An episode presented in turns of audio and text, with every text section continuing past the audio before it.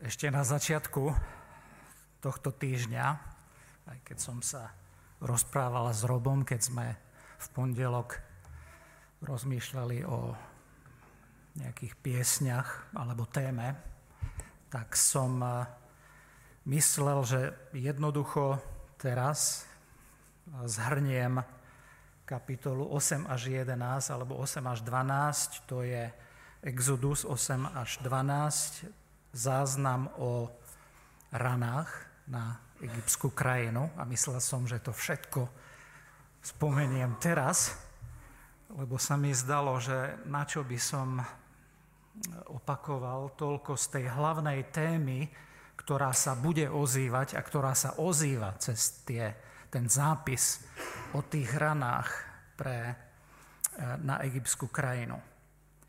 My vieme, že tie rany prichádzali kvôli tomu, že egyptský faraón mal také zatvrdené srdce, že nechcel prepustiť Izrael, aby šli slúžiť na púšť hospodinovi.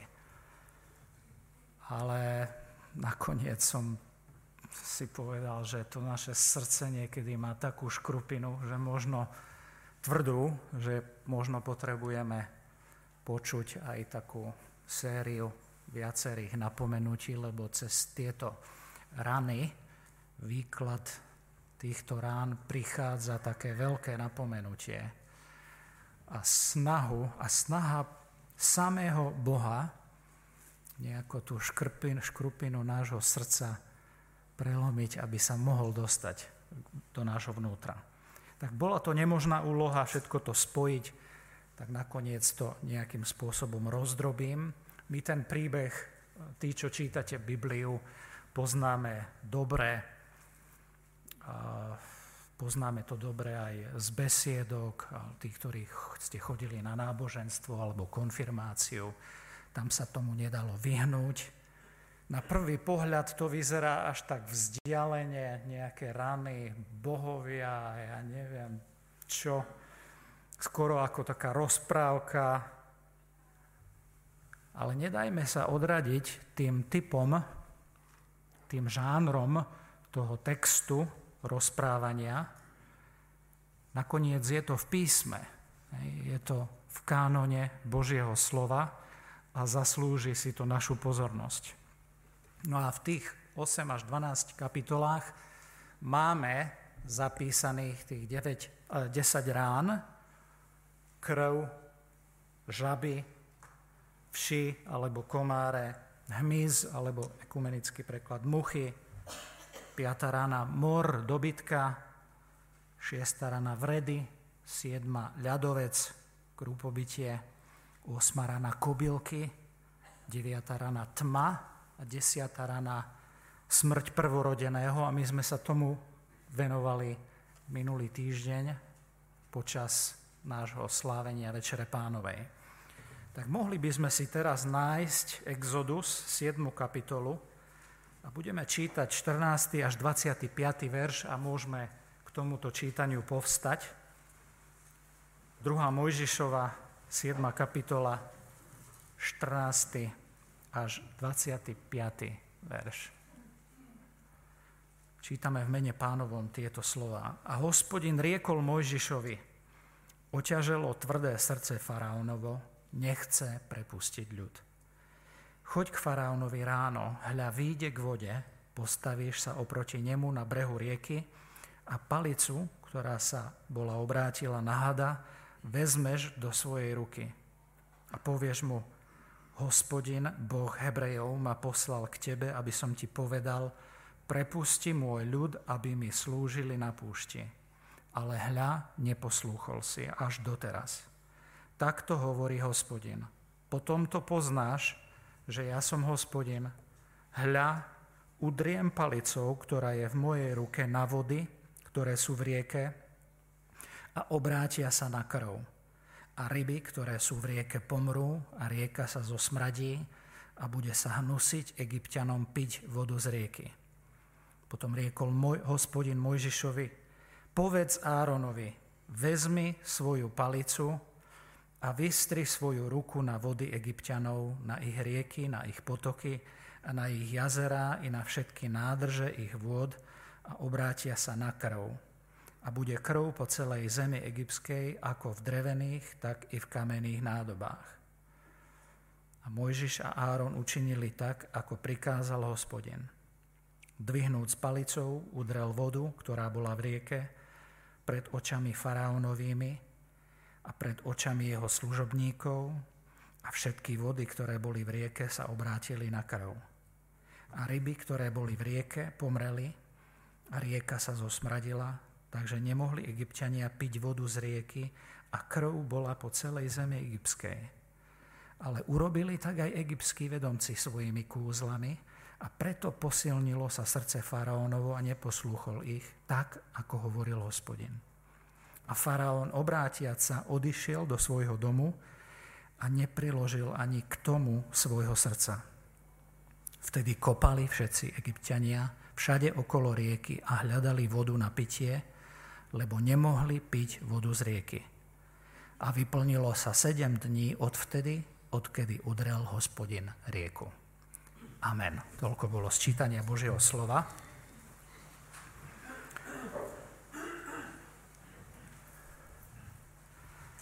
My používame bežne to slovo rada, rana, alebo v ekumenickom preklade pohroma.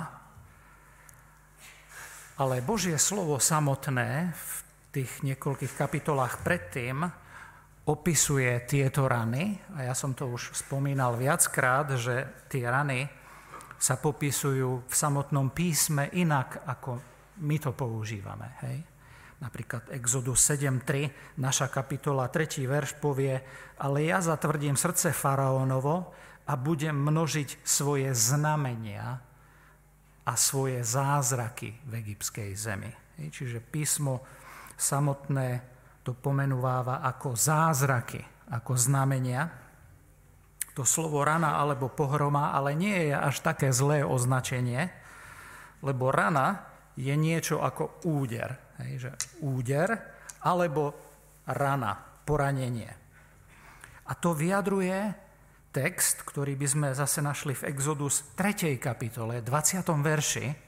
Tam je napísané, že preto vystriem, hovorí hospodin, preto vystriem svoju ruku a budem byť, hovorí brat Roháček, Egypt všelijakými svojimi divmi, ktoré učením uprostred neho hej, roháčkov preklad, budem byť Egypt všelijakými svojimi divmi, ktorý, ktoré učiním uprostred neho. Tak tam máme aj úder, že rana, aj div a zázrak. Sú to divy a znamenia, ktorými bude Boh byť Egypt. Preto sa volajú tiež rany.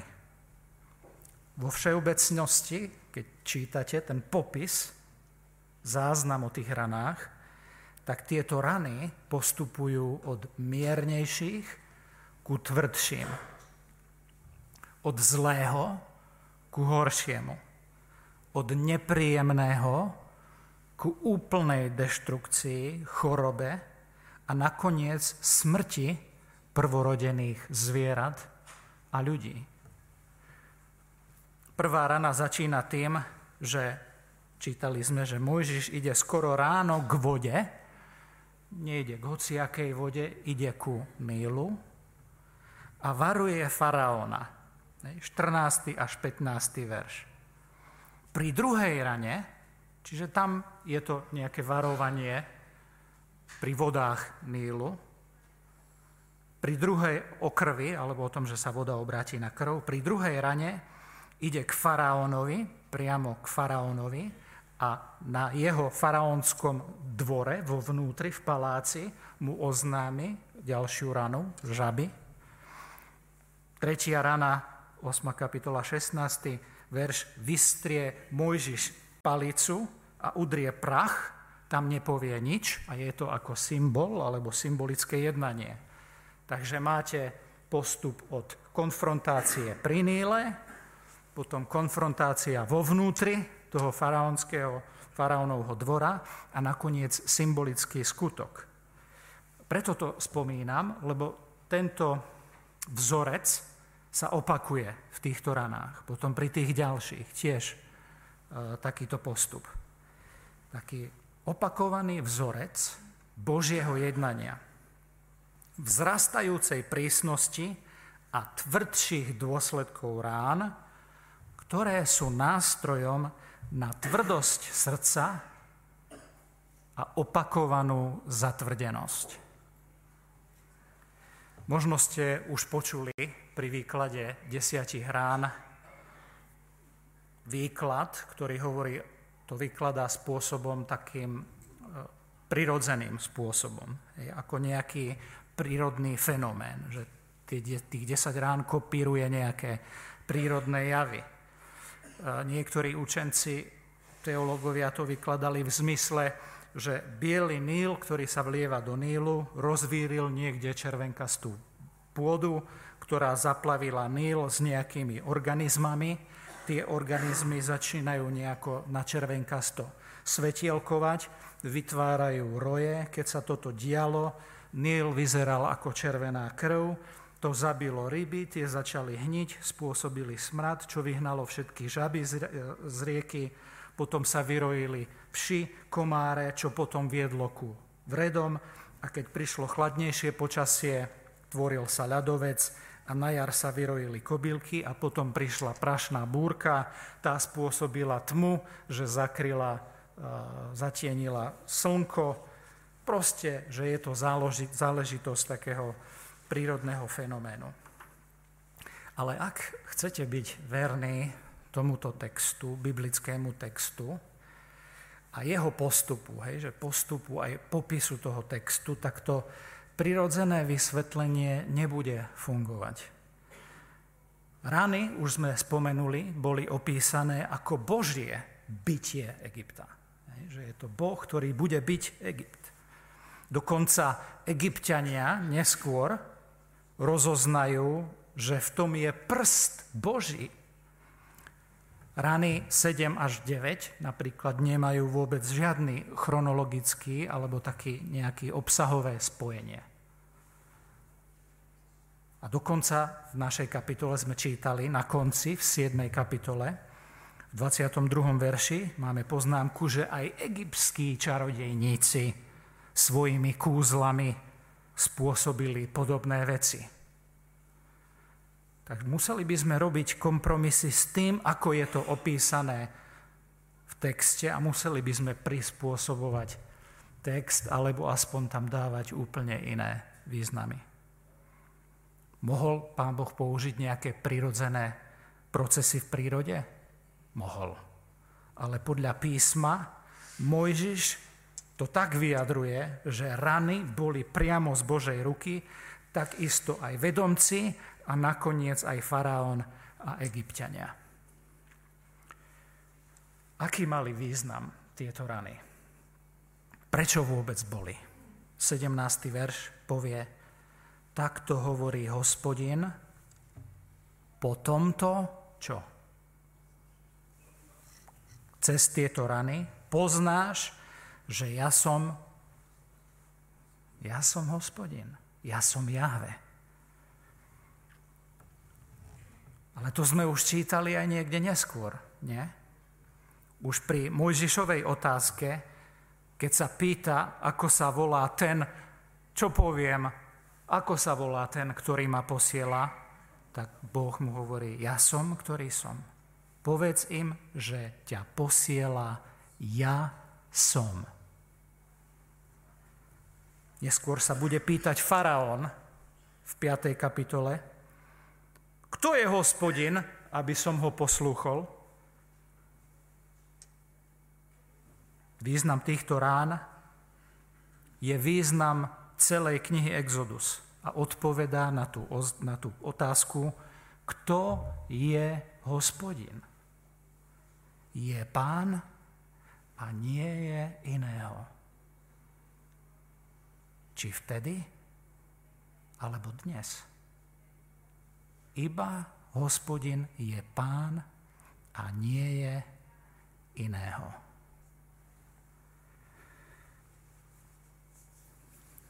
My sme v živote počuli toľko príbehov, nie? Rozprávok načítali, ľudia nám povedali svoje príbehy. Toto je jeden z nich, znie to ako rozprávka, pýtame sa, skutočne sa toto stalo? Palica premenená na hada, krv v rieke, smrad. Až máme takú tendenciu, že oh, to naozaj prečítať ako taký príbeh, rozprávku. Ako taký priklá, prikrášlený doplnok v histórii Izraela, ktorý si tak fantasticky prikrášili, prikrášlili. Že je to tam ako taká farebná rozprávka, ktorá nemá autoritu. Ale keď tento pohľad alebo takéto vnímanie dáme na bok a naozaj pripustíme, že sa to stalo, že sa to stalo tak, ako nám Božie slovo hovorí, potom každý jeden z nás, tak ako sme tu na tomto mieste, musíme čeliť veľmi nepríjemnej a vyrušujúcej otázke. Ty si zmierený s týmto pánom, ktorý hovorí, že je Jahve, že je jediný a nie je žiaden iný? Počúvaš tohto pána, ktorý toto hovorí? Načúvame jeho slovu? Robíme to, čo nám hovorí? Načúvam, alebo sa zatvrdzujem, alebo neprikladám svoje srdce k jeho slovám, ide jeho slovo dovnútra, do môjho srdca, tak ako do Mojžišovho? Aj keď mám otázky a pochybnosti, alebo sa zatvrdzujem ako faraón. To je takáto osobná otázka. Táto prvá rana faraónovi a všetkým egyptianom, ako aj všetky ostatné rany, zvýrazňuje, že Jahve je pán že hospodin je Boh. A ak majú uši, aby počuli a uši, aby videli, a oči, aby videli, uvidia a pochopia, že Boh Hebrejov je hospodin, je pán. Ak majú uši a ak majú oči, tak uvidia, otvoria sa, nie? Presvedčí ich to. Prvá rana začína odsvetením a zničením ich najväčšieho a najbohatšieho prírodného zdroja v krajine, ktorým je voda. O Níle sú zaujímavé veci popísané, je to veľmi zaujímavá rieka. Neviem, či vás hneď napadne, že Níl je po Amazonke druhá najdlhšia rieka na svete. 6650 kilometrov a aj to sa vedú spory, či nie je Nil prvá najdlhšia rieka, keď pripočítate tie rieky, ktoré sa vlievajú do Viktorinho jazera, ktoré sa považuje za prameň Nílu pri Tanzánii. Ústie rieky Níl, delta rieky Níl, keď sa vlieva do Stredozemného mora, má skoro také územie ako polovica Slovenska. Viete si predstaviť rieku, ktorá sa vlieva do mora a na polovici Slovenska, alebo rieku, ktorá tečie a sa roz, rozmnožuje na takej veľkej ploche ako polovica Slovenska. To bola najúrodnejšia pôda, neustále sa obohacovaná záplavami. A čítame v 25. verši, že 7 dní bola voda zamorená. Celý týždeň. Vyplnilo sa 7 dní, odkedy hospodin udrel na rieku. V 24. verši čítame, že sú nútení kopať popri brehoch Nílu studne. Bežne mali vodu z rieky. Je to zlé a bude to ešte horšie. Bol to príslovečný prvý oznam. Počúvate? dávate pozor? Že počúvame v tých našich situáciách života, čo nám Boh hovorí. Čítame, že nemali kde ísť po nejakú úľavu. Riešenie, že úplne to zasiahlo, paralizovalo spôsob ich života. Nie len, že nebola voda, ale vyhynuli aj všetky ryby. Celá rieka zosmradla. Smrad, to slovo, nám pripomína Exodus 5.21, 5. kapitolu. Keď prídu ku Mojžišovi a Áronovi vlastní ľudia, Izraelci, a povedia, že zosmradili ich vôňu alebo čuch faraónovi, pretože Mojžiš s Áronom rozvírili pokojnú hladinku ich života a faraón im pridal na otrockej práci. Mojžiš, ty si nás zosmradil faraónovi. A Mojžiš mohol povedať, áno, budete smradom pre egyptského faraóna. Ale nie tak, ako si myslíte. Pretože váš smrad bude súčasťou Božieho plánu. A oni to nechápali. Ako často si myslíme, že rozumieme situácii v našom živote a rozumieme tomu, čo Boh robí, ale nie je to tak. Až neskôr si pospájame body do priamky a vidíme, že na začiatku sme tomu nerozumeli, ale sme boli plní svojich hodnotení a pohľadov a výrokov. Je možné, že by som sa niekedy seba samého opýtal, či to nie je tak, že niekedy budem smradom v nose tých, ku ktorým ma Boh posiela? Že im bude nepríjemné, keď budem vyčnievať? Keď budem Boha poslúchať? Keď sa k nemu priznám? Že niekto bude zo mňa nešťastný, pretože nechcem klamať a nechcem ohovárať a chcem hovoriť pravdu a nadovšetko chcem byť súčasťou Božieho plánu. Že by to mohol byť niekedy Boží plán spásy pre niekoho, aby som zapáchal. Je to možné? Ak má Pán Boh zjaviť svoje plány a svoje zámery v tomto svete, tak používa koho? Používa svoj ľud, používa mňa, používa teba, používa vás. A naše nasledovanie, ako hovoríme, ukrižovaného pána Ježiša Krista, bude pre niektorých vôňou na život a niektorým zápachom, ktorý usvedčuje. A pán Boh, tak ako vtedy ich Izraelcov, tak aj nás, alebo každého, kto chce byť poslušný nasledovník Pána Ježa Krista, používa na to, aby zjavil, že iba On je jediný plán, eh, jediný Boh. Chcete byť súčasťou takého plánu? Zapáchať tým, že hovorím pravdu, že som lojálny voči Kristovi?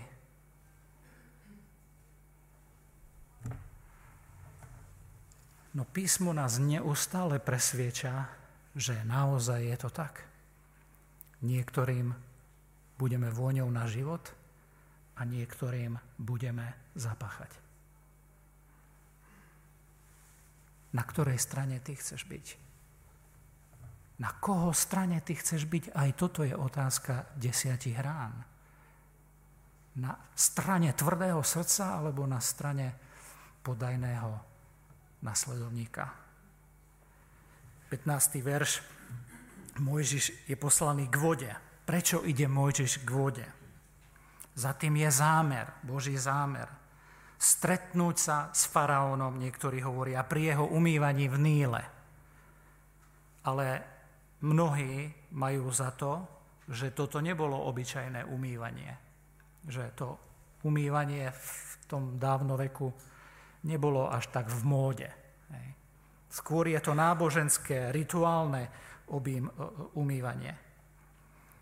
Už sme to čítali v druhej kapitole, keď sme čítali o, je, o jeho cére faraónovej, ako ide ku Nílu alebo do vody, aby sa umývala. Tak e, má sa za to, že to je náboženské, rituálne umývanie. S najväčšou pravdepodobnosťou vykonával ranný náboženský rituál.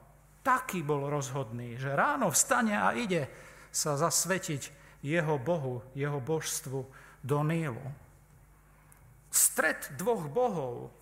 Tu na jednej strane faraón, na druhej strane Mojžiš ako ich, ich zástupcovia. Boha Mojžiša, Boh Mojžiša a Boh faraóna. A to by sedelo s celou témou všetkých desiatich rán. Všetky totiž vyjadrujú víťazstvo jedného živého Boha nad falošnými bohmi egyptianom. Svet vtedy bežne delili do troch ríš. Ríš zeme, ríš nad zemou, nebeská oblasť, a ríš pod zemou. To tiež vidíme v knihe Genesis. Alebo v liste Filipským, 2. kapitola, 10. verš, čítame, aby sa v mene Ježiša sklonilo každé koleno bytostí ponebeských, pozemských i podzemských a každý jazyk, aby vyznal, že Ježiš Kristus je pánom na slávu Boha Otca. V konaní s Egyptom sa naplňa presne to, čo potom Mojžiš neskôr pri svojom pohľade naspäť v 4. Mojžišovej 33.4 hovorí, kde čítame, a Egyptiania pochovávali tých, ktorých pobil hospodin medzi nimi, všetkých prvorodených, aj na ich bohoch vykonal hospodin súd. Keď sa Mojžiš pozrie naspäť, tak povie, hospodin aj na ich bohoch vykonal súd. Súdy, množné číslo. Pán Boh vykoná súd nad každou modlou, pretože iba On je jediný Boh. Toto je až taká jednoduchá pravda, až taká jednoduchá pravda, že to často ani neprenikne do nášho srdca.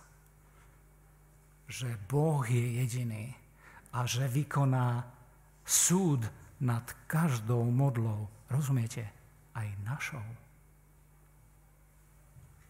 Nielen niekoľko tisíc rokov dozadu, pretože nič iné, keď on povie, že ja som jediný, nič iné nie je zdrojom života. Nič iné nie je našej najhlavnej, hodné našej najhlavnejšej pozornosti. Nič iné nie je spolahlivé. Každý boh bohatstva, boh bohatstva. Rozumiete, za bohatstvom sa ženie socializmus, alebo sa hnal. Vieme, ako to dopadlo. Sa ženie komunizmus, alebo sa hnal. Vieme, ako to dopadlo. Sa ženie kapitalizmus. Vieme, ako to vyzerá a čo to prináša. Každý boh bohatstva, každý boh pôžitku, každý boh pohodlia, pohodlia,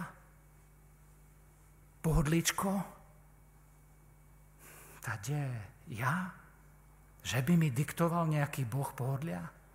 Že by pohodlie mi niekedy hovorilo viacej ako Boh, čo mám robiť alebo kde mám ísť? Ale nie. Že by pohodlie mohol byť Bohom ľudí 21. storočia. Boh vzdelanosti bez bázne Božej, Boh zdravia a krásy, za ktorou sa človek ženie, bude súdený a povážený za neschopného a nehodného a dočasného. A preto ešte aj dnes zaznieva to biblické, že chceš byť naozaj môj nasledovník. Chceš byť skutočne slobodný, slúžiť jedinému živému Bohu. A nie je náhoda, že Pán Boh začína tu. Udrúc na Níl, faraón, pozri na Níl, na tvojho Boha, Osiris, Nu, Hapi, toho, ktorého uctievaš a modlíš sa k nemu.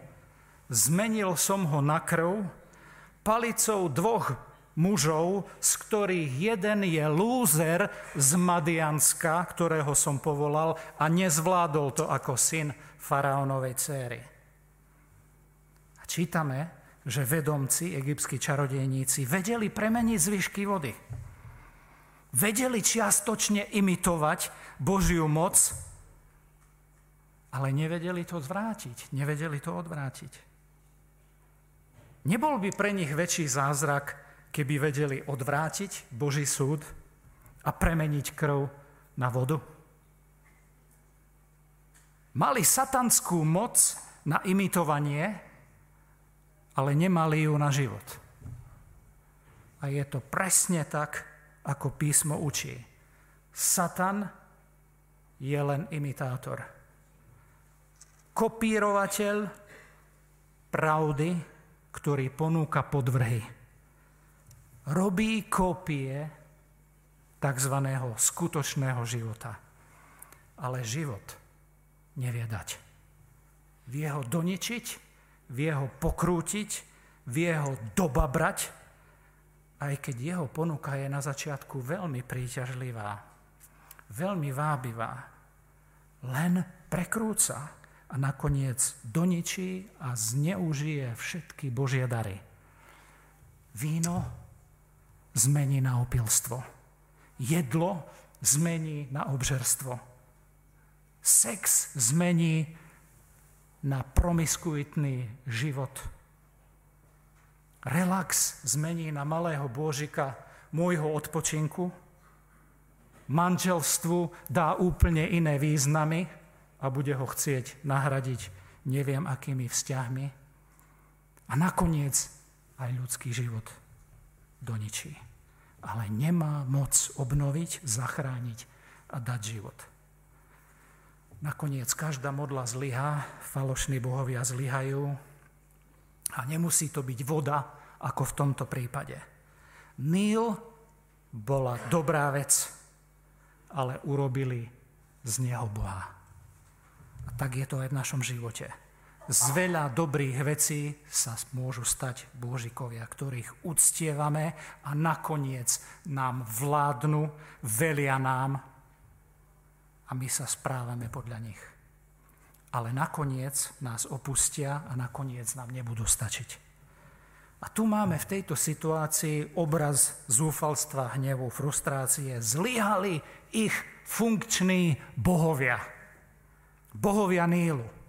A to je Boží zámer, aby poznali práve v tejto chvíli, aby poznali, že hospodin je pán. 17. verš. V zjavení 16. kapitole čítame o siedmých čašiach Božieho hnevu. Zjavenie 16, 3.9 prečítam.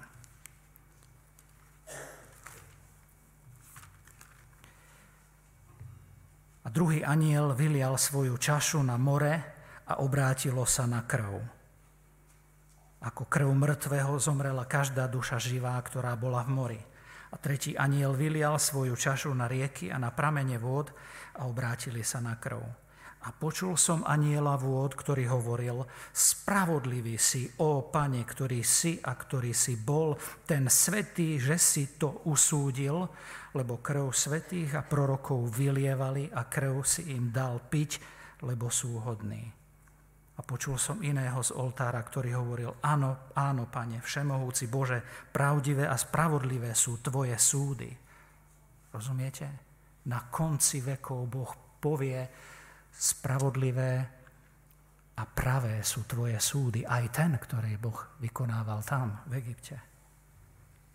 A štvrtý aniel vylial svoju času, čašu na slnce a bolo mu dané páliť ľudí ohňom. A pálení boli ľudia veľkou páľou a rúhali sa menu Boha, ktorý má moc nad tými ranami, a neučinili pokánia, aby mu boli dali slávu. Toto je symbolický obraz, kde pán Boh využíva obraz súdu a symboliku aj tej prvej rany v Egypte.